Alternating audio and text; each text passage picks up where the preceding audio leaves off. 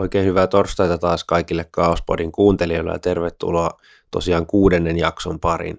Meillä on tässä kuudennessa jaksossa vieraana jälleen promoottori, joka on aloittanut uransa Ilosaarirokin parista ja sen jälkeen siirtynyt monien mutkien kautta Live Nation Finlandille yhdeksi yrityksen isoimmista promoottoreista, joten pikemmittä puhetta päästetään Niksu Väistö ääneen.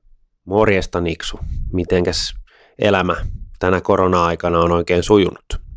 No, täällä mä istun kotona etähommissa kolme päivää viikossa, mutta meidän toimisto muutti just tuonne uudelle, tai uusitulle Olympiastadionille, niin mä käyn aina välillä siellä, mä oon tänäänkin iltapäiväksi menossa sinne.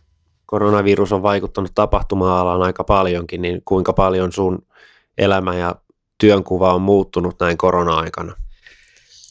No aika hiljasta on ollut välillä oikeastaan. Tämä on mennyt semmoisissa oudoissa sykleissä, että silloin kun alkoi tapahtua niin sanotusti tuossa maaliskuussa, niin oli hirveä kiire. Vaikka ei keikkoja ollut, niin toi siirtohässäkkä oli aika kovaa silloin.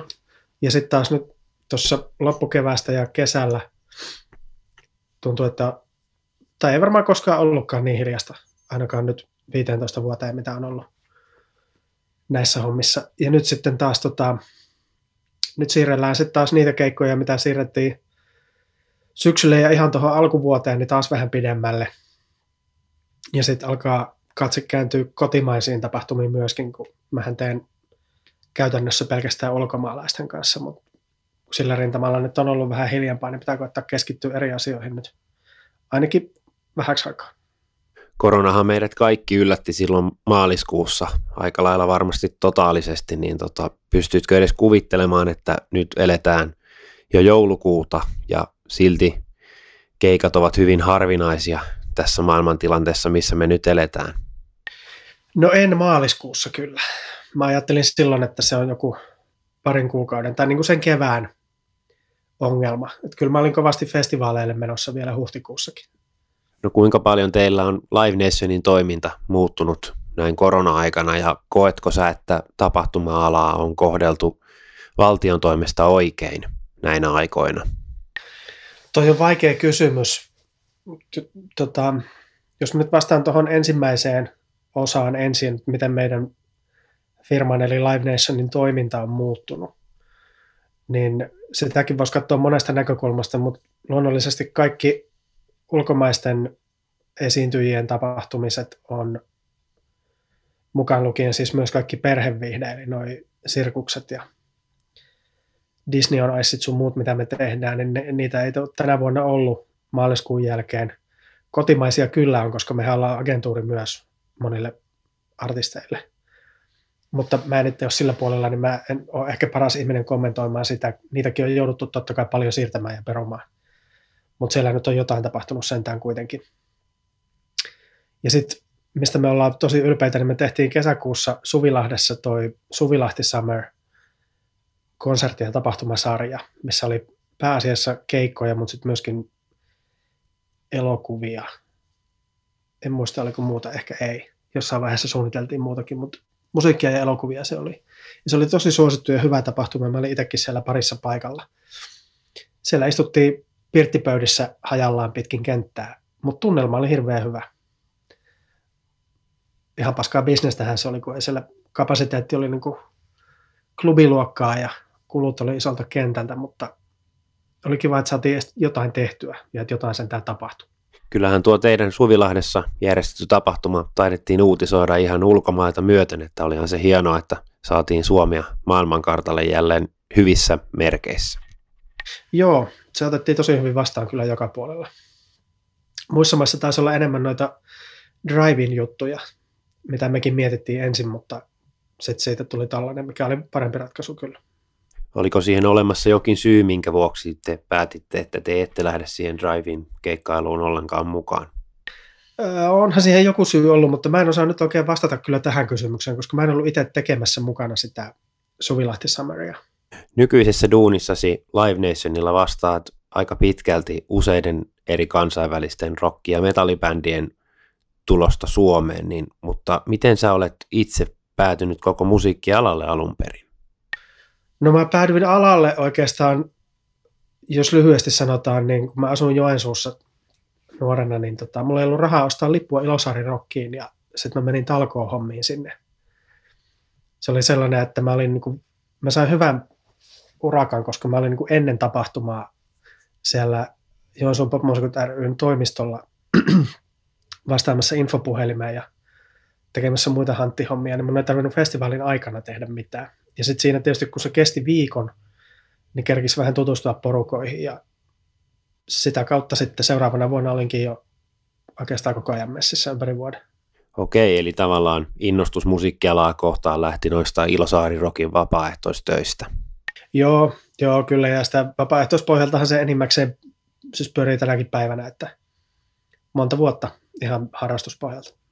Aloit jossain vaiheessa sitten myös järjestämään keikkoja, niin mitenkä se lähti käyntiin ja mitenkä kaikki tapahtui? No se oli mun mielestä kaikkein mielenkiintoisin osuus koko sitä festivaalin järjestämistä, vaikka tietysti se oli aivan erinäköinen tapahtuma silloin ja kaikki teki vähän kaikkea, mutta mä pääsin sitten mukaan siihen ohjelmatyöryhmään ja nautin hirveästi siitä, että niin kuin mietittiin mitä bändejä ja sain uutta tietoa sieltä ja tutustuin ihmisiin ja siinä kunnianhimo kasvoi tosi nopeasti sitten syödessä, jos näin voi sanoa. Ja tota, tietenkin sitten pikkuhiljaa, kun siinä ovi kävi sisään, ulos ja, sisään ja ulos ja ihmisiä vähän vaihtui, niin pääsin sitten sille paikalle, että pääsin itse bukkailemaan. Peijun Toni oli itse asiassa messissä silloin samoihin aikoihin, mikä on nykyään Nightwishin manageri, niin me hetken aikaa buukattiin jopa kimpassa. Ilosaari-rockissa vierailee vuosittain kuitenkin lukuisia kansainvälisiä nimiä, niin mitä tämmöisiä ensimmäisiä merkittäviä buukkauksia sä olet promottorin urallasi tehnyt? No Anthrax ja Darkness oli ensimmäiset sellaiset niin kunnon nimet, mitä mä ostin suoraan. Ja se tähän kesti oikeastaan sitten Joensuussa aika vähän, että niitä ei, niitä ei mitään hirveätä määrää ole niitä bändejä, mitä mä sinne buukkasin suoraan, koska mä olin sillä paikalla vaan, mutta mä en muista enää, kahdesta neljään vuotta ennen kuin sitten siirryin Helsinkiin, mutta noin on sellaiset, mitä on jäänyt mieleen. Missä vaiheessa sinä sitten siirryit Helsinkiin ja mikä sun niin kuin seuraava steppi oli uralla? Helsingissä oli siis, tota, mä tulin suoraan töihin Live Nationiin, joka oli siihen aikaan vielä nimeltään Well Done. Oli kyllä osa Live Nation konsernia jo silloin, mutta Suomessa ei ollut vielä firman nimeä muutettu. Missä vaiheessa tuo ajatus sitten kirkastui, että haluat tehdä juuri promoottorin työtä niin kuin ammattina? Että oliko se tuolla Ilosaarirokin alkuaikoina, jolloin tuli se kipinä, että tämä on se, mitä haluan työkseni tehdä? Joo, ehdottomasti. Ja siellä Joensuussa oli, ja on, on tänäkin päivänä varmaan siis vielä vireempi toi kaikenlainen kulttuurielämä ja musaskene varsinkin, että se Joensuussakin kasvoi sitten se homma sillä tavalla, että me ostettiin toi Kerubi-klubi jossain vaiheessa, niin sitten pääsi buukkaa sitä. Ja sitten mulla oli 2003, ei 2004-6 vai mitä se oli, kolme vuotta kuitenkin siinä just ennen kuin muutin Helsinkiin, niin yhdistyksellä semmoinen projekti kuin Rock Bridge, missä vietiin pohjoiskarjalaisia bändejä Venäjän Karjalaan ja sitten kahdesti vuodessa järjestettiin tapahtuma siellä ja, ja kerran vuodessa sitten sellainen, missä Venäjän karjalaisia bändejä tuli Joensuuhun soittamaan ja molemmissa soitti bändejä aina ristiin molemmista maista. Järjestetäänkö tuota vieläkin vai onko se loppunut jo? Ei, se oli se, oli se kolme vuotta silloin, mutta se oli tosi hyvä, hyvä juttu silloin. Se oli vähän sääli, että se jää kesken. Siellä oli kauheasti, kans kauheasti bändejä ja niitä, mun mielestä bändien kannattaisi tehdä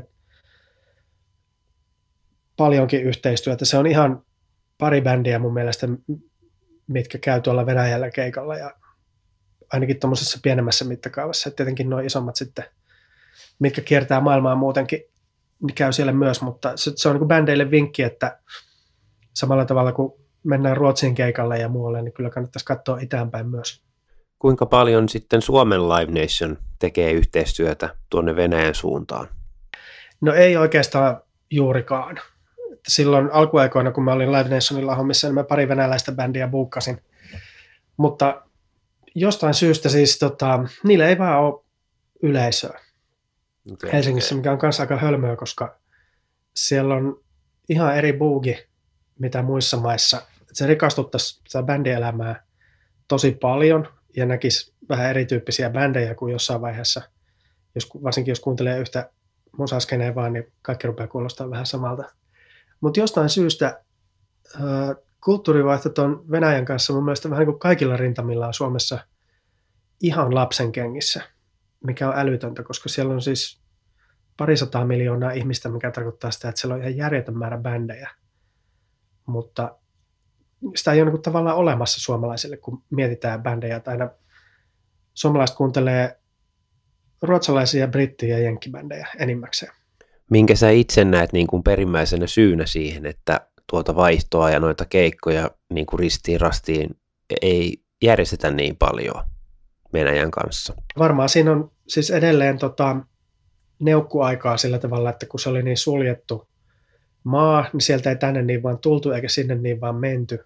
Et mun mielestä silloinkin se oli joku ihan, ihan niin kuin tyyliin kaksi-kolme bändiä, mitä siellä kävi keikoilla. Ja sitten sen ajan perua on varmasti se, että kun tässä maassa ei kukaan opiskele tota naapurimaan kieltä, jota en kyllä itsekään osaa, niin se ei ole niin helppoa. Kaikki osaa englantia, mutta venäjää ei osaa juuri kukaan. Ja mä ymmärrän sen, että silloin ei venäläisiä bändejä kuunnella niin paljon kuin ymmärretä, mitä sinne sanotaan.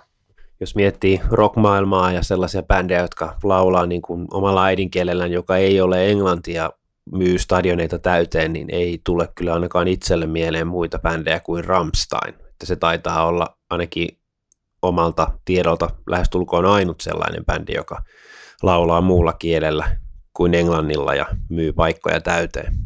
Joo, ja mua esimerkiksi, mä olin just jatkamassa, että mä en itse esimerkiksi ole Rammsteinia koskaan kuunnellut just sen takia, että mua hämää se, että kun mä ymmärrän, mitä siinä lauletaan. Sehän on tosiaan hieman vähän kuuntelutottumuksesta kiinni, että kuinka paljon niitä sanoja kuuntelee, mutta ilmeisesti ne on sitten sulle aika merkityksellisiä, jos sä tavallaan haluat kaikista lyrikoista saada selvää ja ymmärtää, mitä niissä lauletaan. Joo, en mä nyt tietenkään kaikkien bändien kaikkiin sanotuksiin perehdy, mutta sitten just joku sellainen niin Saksaa osaamatta joku Rammsteinin mukana laulaminen tai hyräileminen, niin no, olisi enemmän siellä Saksaa kuin Saksaa, ja sitten kun ei tiedä yhtään, että mitä suustaan päästään. No, tuo on kyllä ihan täysin, täysin totta, mitä tuossa sanoit. Mutta mennään vielä hieman, hieman tuohon sun omaan promoottorin uraan. Niin mitkä tuossa sun promoottorin duunissa on niitä parhaimpia asioita ja niitä huonoimpia asioita sun mielestä? No kyllä parhaita asioita on tietenkin aina se, että kun saa ison keikan ja sitten se, että kun saa sellaisen bändin keikan, mikä on itselle tosi tärkeä. Ja, ja sitten mä tykkään aika paljon siitä, että kun käy keikoilla, niin sitten näkee ihmisiä. Monista festari- ja klubibuukkaajista on tullut esimerkiksi kavereita tässä ajan mittaan, niin mä oon tykännyt aina käydä muissa kaupungeissa myös. Ja tietysti muissa maissa kyllä sitten kans. Se on iso, iso osa semmoista positiivista tässä duunissa, mistä mä tykkään. No kuinka paljon tuo keikkojen buukkailu on sitten muuttunut niistä ajoista, kun aloitit buukkailemaan nuorena keikkoa siellä Ilosaarirokin riveissä verrattuna esimerkiksi siihen, mitä puukkaat nyt keikkoja Live Nationilla? No perusjututhan on ihan samoja edelleen, että pitää tietää, niin kuin kehe ottaa yhteyttä ja sitten mielellään tunteessa ja olla hyvissä väleissä ja tietenkin tietää musasta. Mutta kyllähän tässä vuosien varrella kaikesta on tullut niin kuin ammattimaisempaa ja samalla monimutkaisempaa sillä tavalla, että, että esimerkiksi lippukuvioihin silloin aikanaan riitti, että kun laittoi liput myyntiin, mutta nyt meilläkin on esimerkiksi kaksi ihmistä, joiden päätyö on kaikki lippujen, lippuihin liittyvät asiat. Että niihin lippukategorioita on nykyään enemmän ja sitten siihen liittyy hirveästi kaikkea raportointia ja seuraamista ja sen sellaista. Ja totta kai markkinointi on muuttunut täysin. Et kun silloin, sanotaan nyt 20 vuotta sitten vaikka printtimedia oli voimissaan ja netti vasta nousussa ja oli enemmän musiikkilehtiä, niin sehän mainontaa mietittiin ihan eri tavalla siihen aikaan. Ja sitten lippuja myytiin myös ihan eri tavalla. Sillä saattaa olla tekemistä asian kanssa, että sillä oli myös vähemmän keikkaa. Nykyään on melkein normaaliaikoina joka päivä joku ulkomaalainen esiintyjä Helsingissä siihen aikaan ei ollut, että silloin liput myyntiin melkein heti silloin, kun ne tuli myyntiin. Et silloin ensimmäisen päivän jälkeen tiesi, että menikö tämä hyvin vai huonosti. Mutta nyt se myyntiaika on paljon pidempi. Huomaatko sä tuossa lippumenekissä isoja eroavaisuuksia, mitä tulee esimerkiksi eri kaupunkeihin Suomen sisäisesti? No ei niissä nyt hirveän isoja eroja ole, mutta mä sanoisin, että mitä etelämpänä ollaan, niin sitä, nope, sitä niin kuin etupainotteisemmin, etupainotteisemmin niitä myydään. Et Oulussa esimerkiksi keikka voi mennä tosi hyvin, mutta sitten sinne myydään tosi paljon lippuja silloin viimeisen viikon aikana. Ja Helsingissä joo, taas harvemmin viimeisen viikon aikana menee juurikaan lippuja, että ne on myyty siinä matkan varrella kyllä. Okei, eli Oulussa on hyvin pitkälti samanlainen kulttuuri keikkalippujen osalta sitten kuin meillä täällä Vaasassakin, että suurin osa lipuista myydään niin kuin viimeisen viikon aikana ja sitten vielä aika iso määrä myöskin ovelta, mitä ilmeisesti ei Helsingissä tapahdu. Joo, mä en ole Vaasaan buukannut varmaan ikinä klubikeikkaa vielä. Mä tiedän, että meillä on ollut se yksi progis, mutta sitä ei nyt ole sattuneesta syystä päästy toteuttaa vielä. Et jotain festaribuukkauksia mulla on siellä kyllä ollut, mutta ne ei oikein verrannollisia tähän lipunmyyntikysymykseen nyt tässä asiassa. Säkin olet urasi aikana puukannut varmaan satoja keikkoja kaikkinensa, niin mitkä on sellaisia keikkoja promoottorina, että sulla on jäänyt matkalta mieleen? No kyllähän ne muutamat kerrat tietysti, kun on päässyt vaikka tuonne Hartwall Areenalle tekee keikkaa, niin on jäänyt mieleen. Mä oon pari Five Finger Death Punchin keikkaa tehnyt siellä ja Disturbedin kerran. Ja sitten ollut pari just keikkaa kollegoiden kanssa muistaakseni siellä. Et ne on totta kai sellaisia ja sitten itselle tärkeät bändit, mitä on esimerkiksi Slayerin bukkasin jalometalliin Ouluun. Se oli mulle tärkeä juttu. Ja sitten tommosia, mistä olen itse tykännyt hirveästi terapi. Niiden kanssa on yleensä aina kivaa. Niitä on, niitä on oikeasti niitä on tosi paljon. Ja kun niitä on ollut niin erilaisia, että esimerkiksi ne Venäjällä tehdyt reissut oli ihan legendaarisia, mutta ei niistä ole sillä tavalla jäänyt jälkipolville kerrottavaa, että kun ne bändit ei ollut niin isoja, että kaikki tietäisi niitä. Saatko sä samanlaisen hyvän mielen siitä, jos sä järjestät onnistuneen keikan sadalle ihmiselle vaikkapa Onteroksissa Helsingissä, kuin että järjestäisit loppumyydyn keikan Hartwall Arenassa, vai päteekö tähän tämä Yngvi Malmsteenin sananparsi, että more is more? Kyllä molemmista voi tulla tosi hyvä fiilis, varsinkin jos se pieni keikka on niin joku uusi bändi, mikä on vaikka ensimmäistä kertaa Suomessa.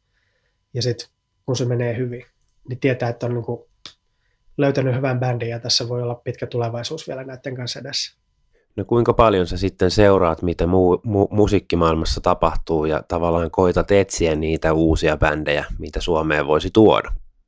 Kyllä mä kuuntelen nykyään lähinnä Spotifyn kautta, kun seuraa noita joitain kuratoituja listoja, niin sitä kautta mä niitä enimmäkseen oikeastaan löydän. Ja sitten sit kun isot festivaalit rupeaa julkistaa, siis ulkomailla bändejä, sanotaan nyt esimerkiksi vaikka Download Englannissa, niin kyllä mä katson yleensä aika tarkkaan ne listat, että ketä siellä soittaa milläkin lavalla. Ja sitten jos siellä on jotain, mitä ei tiedä vaikka ollenkaan tai mistä ei juurikaan tiedä mitään, niin kyllä mä niitä yleensä kuuntelen, että tietää vähän mistä on kysymys. Ja mä oon just Downloadissa käynyt monta kertaa, mä oon aika ahkera siellä, että mä kyllä kävelen oikeastaan niin kuin kaikki päivät edestakaisin lavoilta toisille ja katon, että minkä, minkä verran niillä on yleisöä, onko tämä sellaista, että se voisi Suomessa toimia.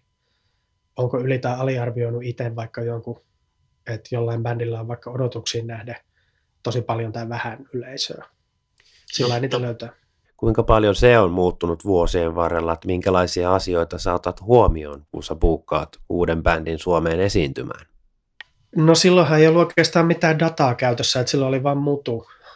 Ja tota, mä, mä haluaisin osata käyttää kaikkea dataa paljon paremmin, mitä mä osaan, mutta se on mulle nyt sellainen, mikä on nyt ollut tässä mielen päällä, että mä koitan niin löytää niitä keinoja, millä pystyisi mittaamaan bändin suosioon Suomessa sellaisen niin kuin suht helposti löydettävän datan avulla. Mikä nyt tietenkin yksinkertaisimmillaan tarkoittaa Spotifyn kuuntelijamääriä ja musavideoiden katsomismääriä, mutta niitä tapoja olisi varmaan kymmeniä, kun jaksaisi alkaa kaivella tai osaisi. No kuinka tärkeä osa tuo data on nykypäivänä siihen keikan niin kuin tai bändin Suomeen nostamiseen versus se legendaarinen mututunne, että tämä myy hyvin, kun tämän tänne tuo? Siinäpä kysymys. En oikein osaa sanoa. Tota, musta tuntuu nyt, että tässä on se, niin kuin vedelty mutupohjalla, mutta totta kai alintajunta tekee omaa vääjäämätöntä työtään, että, että jos nyt on buukkaamassa jotain bändiä, niin kyllähän se johonkin käsitykseen perustuu. Esimerkiksi, että miten, no miltä se esimerkiksi itse kuulostaa. Että jos se kuulostaa ihan paskalta, niin ei sitä silloin varmaan kannata buukata. Ja miten paljon se on käynyt Suomessa aiemmin, kuka ne on järjestänyt, millaisissa paikoissa, miten pitkä historia niillä nyt on. Tämä esimerkiksi nyt uusi nouseva bändi vielä, vaikka näiltä olisi tullut neljä levyä, vai onko ne saavuttaneet sen suosionsa jo, mikä niillä on, niin kestääkö se. Noita on vaikea selittää noita juttuja, eikä niitä oikeastaan ehkä järjellä voikaan selittää. Että kyllä mä sanoisin, että sillä tunteella on aika iso merkitys siinä. Mä muutan tuon tunteen ehkä niin kuin kokemukseksi. Että kun näitä on pitkään seurannut, niin sitten vaan tulee sellainen, että osaa aavistaa. No kuinka paljon te sitten promottoreiden kesken keskustelette, että onko tämä bändi esimerkiksi Suomeen tuomisen arvoinen, tai että myykö se täällä tarpeeksi paljon, että se jättäisi vielä jotain viivan allekin. Tota, tota. Ei meillä firman sisällä kauheasti kilpailua ole, mutta tietenkin muiden promottorien kanssa, tai niin kuin muiden firmojen promottorien kanssa on kilpailua, ja silloinhan ei kyllä sitten keskustella, että hei mä löysin tällaisen mielenkiintoisen bändin, että mitäs meiltä saat tästä, koska sehän on vähän niin kuin ojentas toiselle hopealautasella hyvän bändin mutta kyllä kollegoiden kanssa niitä käydään läpi. Ja mä oon siinä siitä hyvässä asemassa, että kun on näin iso kansainvälinen firma, niin mä voin sitten kysellä vähän esimerkiksi Pohjoismaiden kollegoilta ja vaikka Englannin kollegoilta, että miten, miten te näette tämän ja minkälaista, minkä, minkä kokoista keikkapaikkaa olitte ajatellut. Onko tämä käynyt teille ennen? Ne on tosi hyödyllisiä kontakteja. Tiedän, että tämä on aika haastavakin kysymys tavallaan, mutta millaisena sä itse näet niin kuin promottoreiden sisäiset välit täällä Suomessa? Onko ne mielestäsi hyvällä tasolla? Kai se vähän vaihtelee, että kyllä mä kaikkien kanssa puheenväleissä on ja suurimman osan kanssa ihan kavereitakin. Et tota, en mä en oikein osaa verrata muihin maihin, millaista se on. Kyllähän kun jossain on, on tosi veristäkin kilpailua, ei nyt onneksi ihan kirjaimellisesti, mutta ei mun mielestä Suomessa sillä tasolla olla, mitä jossain ollaan joskus oltu esimerkiksi vaikka Briteissä. Sä promottorina buukkaat Suomeen isolta osin rockia ja metallibändejä, niin minkälainen historia sulla itselläsi on rockin ja metallin saralla kuuntelijana, että mikä sut alun perin ajoi näiden genreen pariin? No se lähti siis silloin, mä oon syntynyt 75, eli tuossa 80-luvulla ollut lapsi, niin kaikki mikä näytti rajulta silloin, eli niin Wasp, Kiss, Hanoi Rocks, Dingo. Ja sitten siihen aikaan nyt oli tosi vähän niitä paikkoja, minkä, minkä kautta noin pystyi tutustumaan tuollaisiin, että se oli niin suosikkilehti, telkkarissa taisi olla hittimittari ja levyraati silloin, niin ne oli niin kuin ne, mitä kautta silloin lapsena niitä sitä infoa sai. Sitten tietysti vähän vanhempana se muutin Joensuuhun just sillä, että menin yläasteelle siellä, niin alkoi kaveripiiri laajentumaan ja sitten oli jo MTVtä ja muuta. Niin, niin tota, sitten ehkä se, mikä niin kuin silloin lapsena, mikä näytti rajulta, vaihtui siihen, että mikä kuulosti rajulta. Sitten tuli nämä Metallicat, Slayerit ja Sepulturat mukaan, kun kaverit kuunteli niitä ja rupesi käymään levykaupoissa. No, mitkä bändit sulle itselle on sitten kaikista tärkeimpiä rockmusiikin ja metallimusiikin saralla? No kyllä Metallica on ihan selkeä ykkönen ja Slayer on sitten, Slayer ja Rancid ja Therapy mä sanoisin, että on ollut sellaisia tosi tärkeitä, että Sepultura-kausi meni aika nopeasti ohi. Mut sitten kun siinä rupesi maku laajenemaan joskus tuossa vuoden 1991 tienoilla, niin, niin sitten tuli paljon niin kuin bändejä mukaan, mistä rupesi tykkäämään just kaikkea Nirvanaa ja Fate No Morea ja tollasia, mutta mä sanoisin, että ne ei ole ihan niin tärkeitä, koska ne tuli just sen verran myöhemmin. Messi, että Metallica oli oikeastaan sellainen ensimmäinen, heavy bandi, mistä ihan niin todella todella tykkäsi ja laittoi kaikki rahat niihin levyihin ja paitoihin ja sinkkuihin ja. No Metallikahan on vuosien saatossa Suomessa käynyt aika useankin otteeseen Live Nationin buukkaamana, niin oletko koskaan päässyt itse Larsia ja Kirkkiä ja Jamesia ja Robertia tapaamaan ja minkälainen fiilis ukoista on jäänyt? Itse asiassa en oo.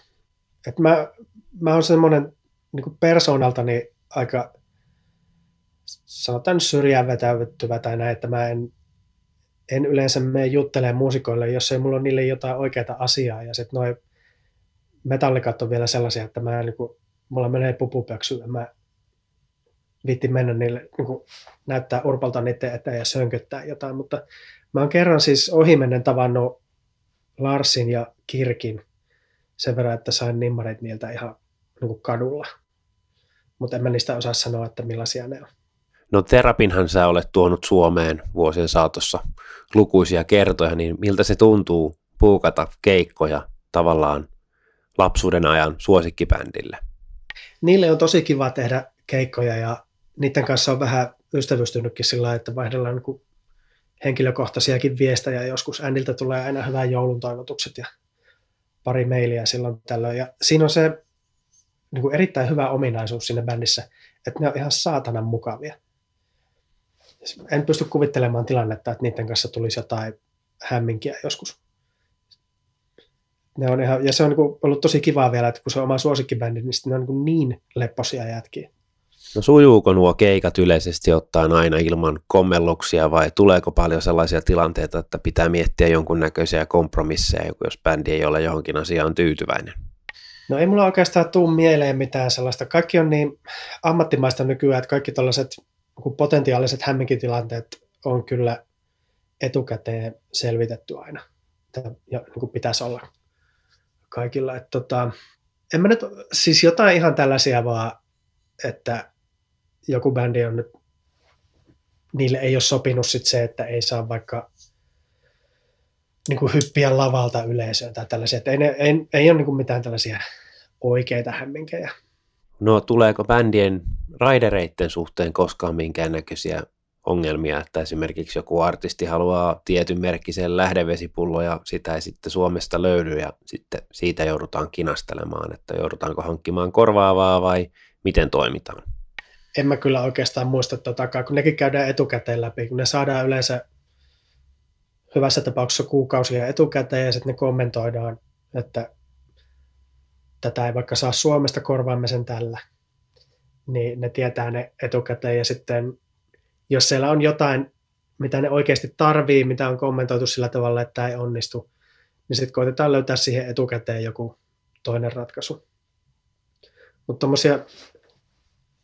nyt jos mietin niin kuin vaikka juttuja, että minkä takia keikka on ollut vaikka vaarassa joskus, niin ne on useimmiten liittynyt matkatavaroihin.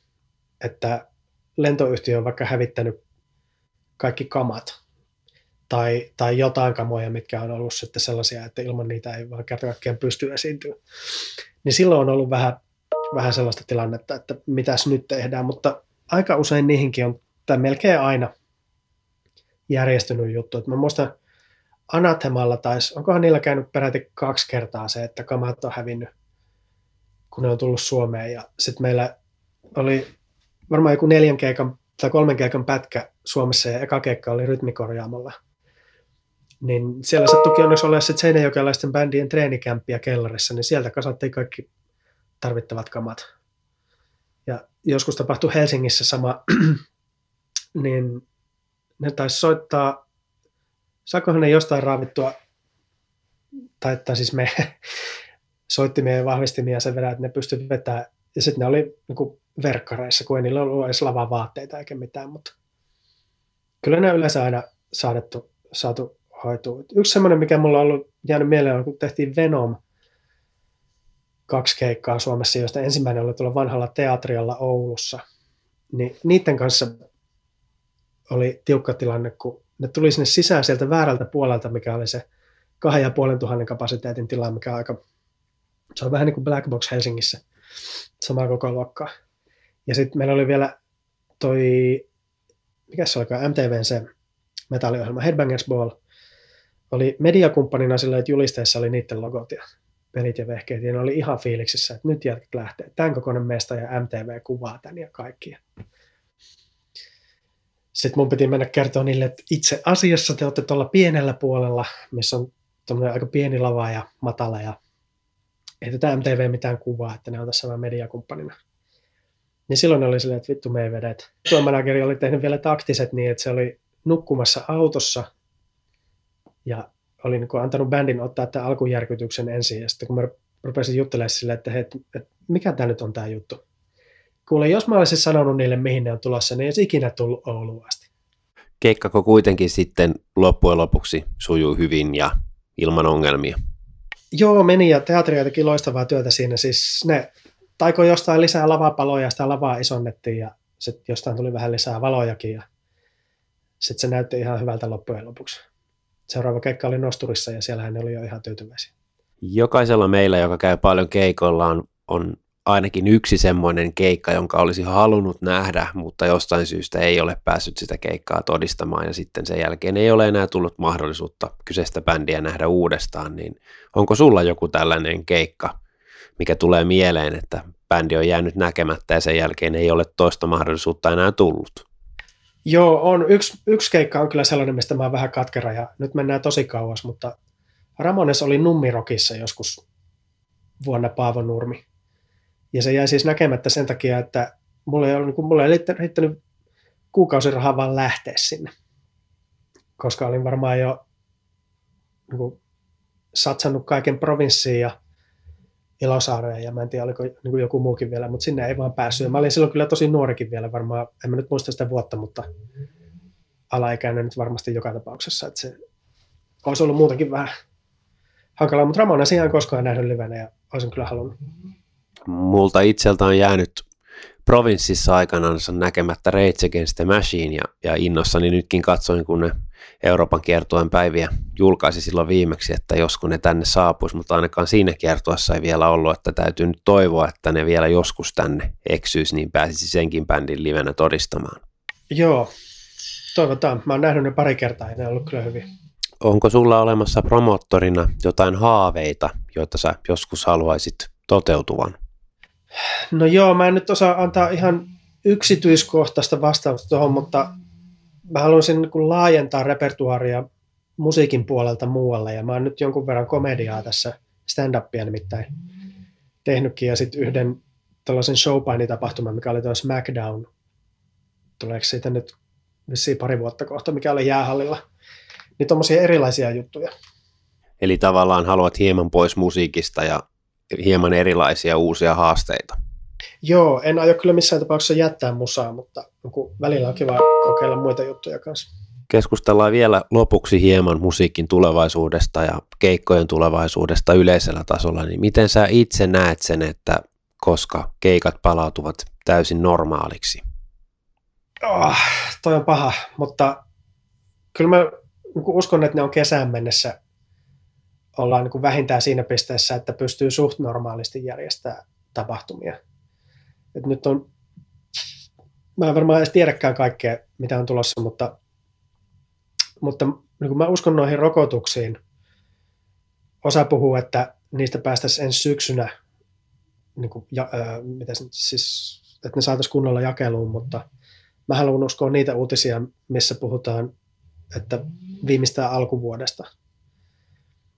Mä jonkun uutisen nimittäin taisin ihan puoli yhdeksän TV-uutisissa nähdä, että jos oikein hyvät säkä käy, niin jo jossa saataisiin Suomeenkin ensimmäiset, tai sitten tammikuussa. Ja jos näin on, niin sitten varmaan kevään aikana päästään rokottelemaan sen verran, että sitten viimeistään kesällä pääsisi tekemään tapahtu, niin ulkoilmatapahtumia normaalisti ja ensi syksynä olisi kaikki suht normaaliin.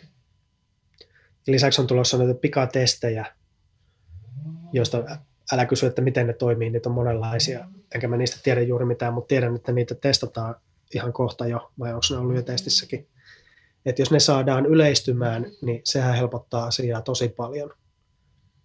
Mutta siinä pitäisi, se ei ole helppoa, että siihenkin pitäisi kai varmaan ainakin pari eri standardia saada, että, että ne on suurin piirtein samanlaiset joka paikassa ja kuka sen maksaa ja miten nopeat ne on. Että että jos sinne menee esimerkiksi vaikka puoli tuntia, niin tulee sisäkeikoille sitten vähän samanlaiset tällaiset jonotusalueet, niin kuin festareilla on, nykyään se? Monissa paikoissa tavallaan siinä ulkopuolella, että pääsee sellaiseen välitilaan ja sitten kun tulos tulee, niin pääsee sisälle tai jotain, en tiedä, mutta, mutta mä toivoisin, että sanotaan nyt näin, että viimeistään syksyllä on, on sisäkeikat kyllä aika lailla poemissaan jo. Kiitoksia Niksu sulle ajasta ja kaikkea hyvää tulevaisuuteen. Haluatko vielä lopuksi sanoa jotain viimeisiä sanoja Kaospodin kuuntelijoille? No toivottavasti en ihan viimeisiä sanoja ainakaan omiani, mutta, mutta mä nyt sanon vaikka näin, että, että käykää ihmiset keikoilla, mutta olkaa fiksuja. Että siellä lava edessäkin esimerkiksi, niin jättäkää turvavälejä. Kattokaa, että siinä on suurin piirtein metri joka suuntaan. Niin silloin, jos kaikki käyttäytyy kunnolla, niin sitten me saadaan järjestää niitä keikkoja. Muuten kyllä, niitä ei voi kyllä. tehdä. Saadaan nopeammin tämä koronavirus kukistettua, kun kaikki noudattavat noita annettuja ohjeita ja määräyksiä. Joo, nimenomaan. Ja sitten niin tapahtumathan on ollut tuossa vähän tikunnokassa, että tartunnat leviää siellä ja se, mä en nyt ala ottamaan siitä kantaa puoleen enkä toiseen, mutta se on fakta, että ne ei ole yhteiskunnan toimimisen kannalta mitenkään välttämättömiä mutta me kaikki halutaan käydä keikoilla, niin sitten meidän pitää osata olla siellä. Vaikka ne keikat eivät ole välttämättömiä, niin ne ovat kuitenkin aika monelle meistä henkisen hyvinvoinnin kannaltakin hyvin tärkeitä tapahtumia. Kyllä, että mieluummin turvavälillä kuin ei keikkaa ollenkaan. Ja se on aika paljon niistä kävijöistä kanssa kiinni, koska järjestäjä ei voi niin kuin permannolla esimerkiksi olla jokaisen niskassa kiinni, että jätän väliä, jätän väliä. Ihmisten pitää opetella olemaan.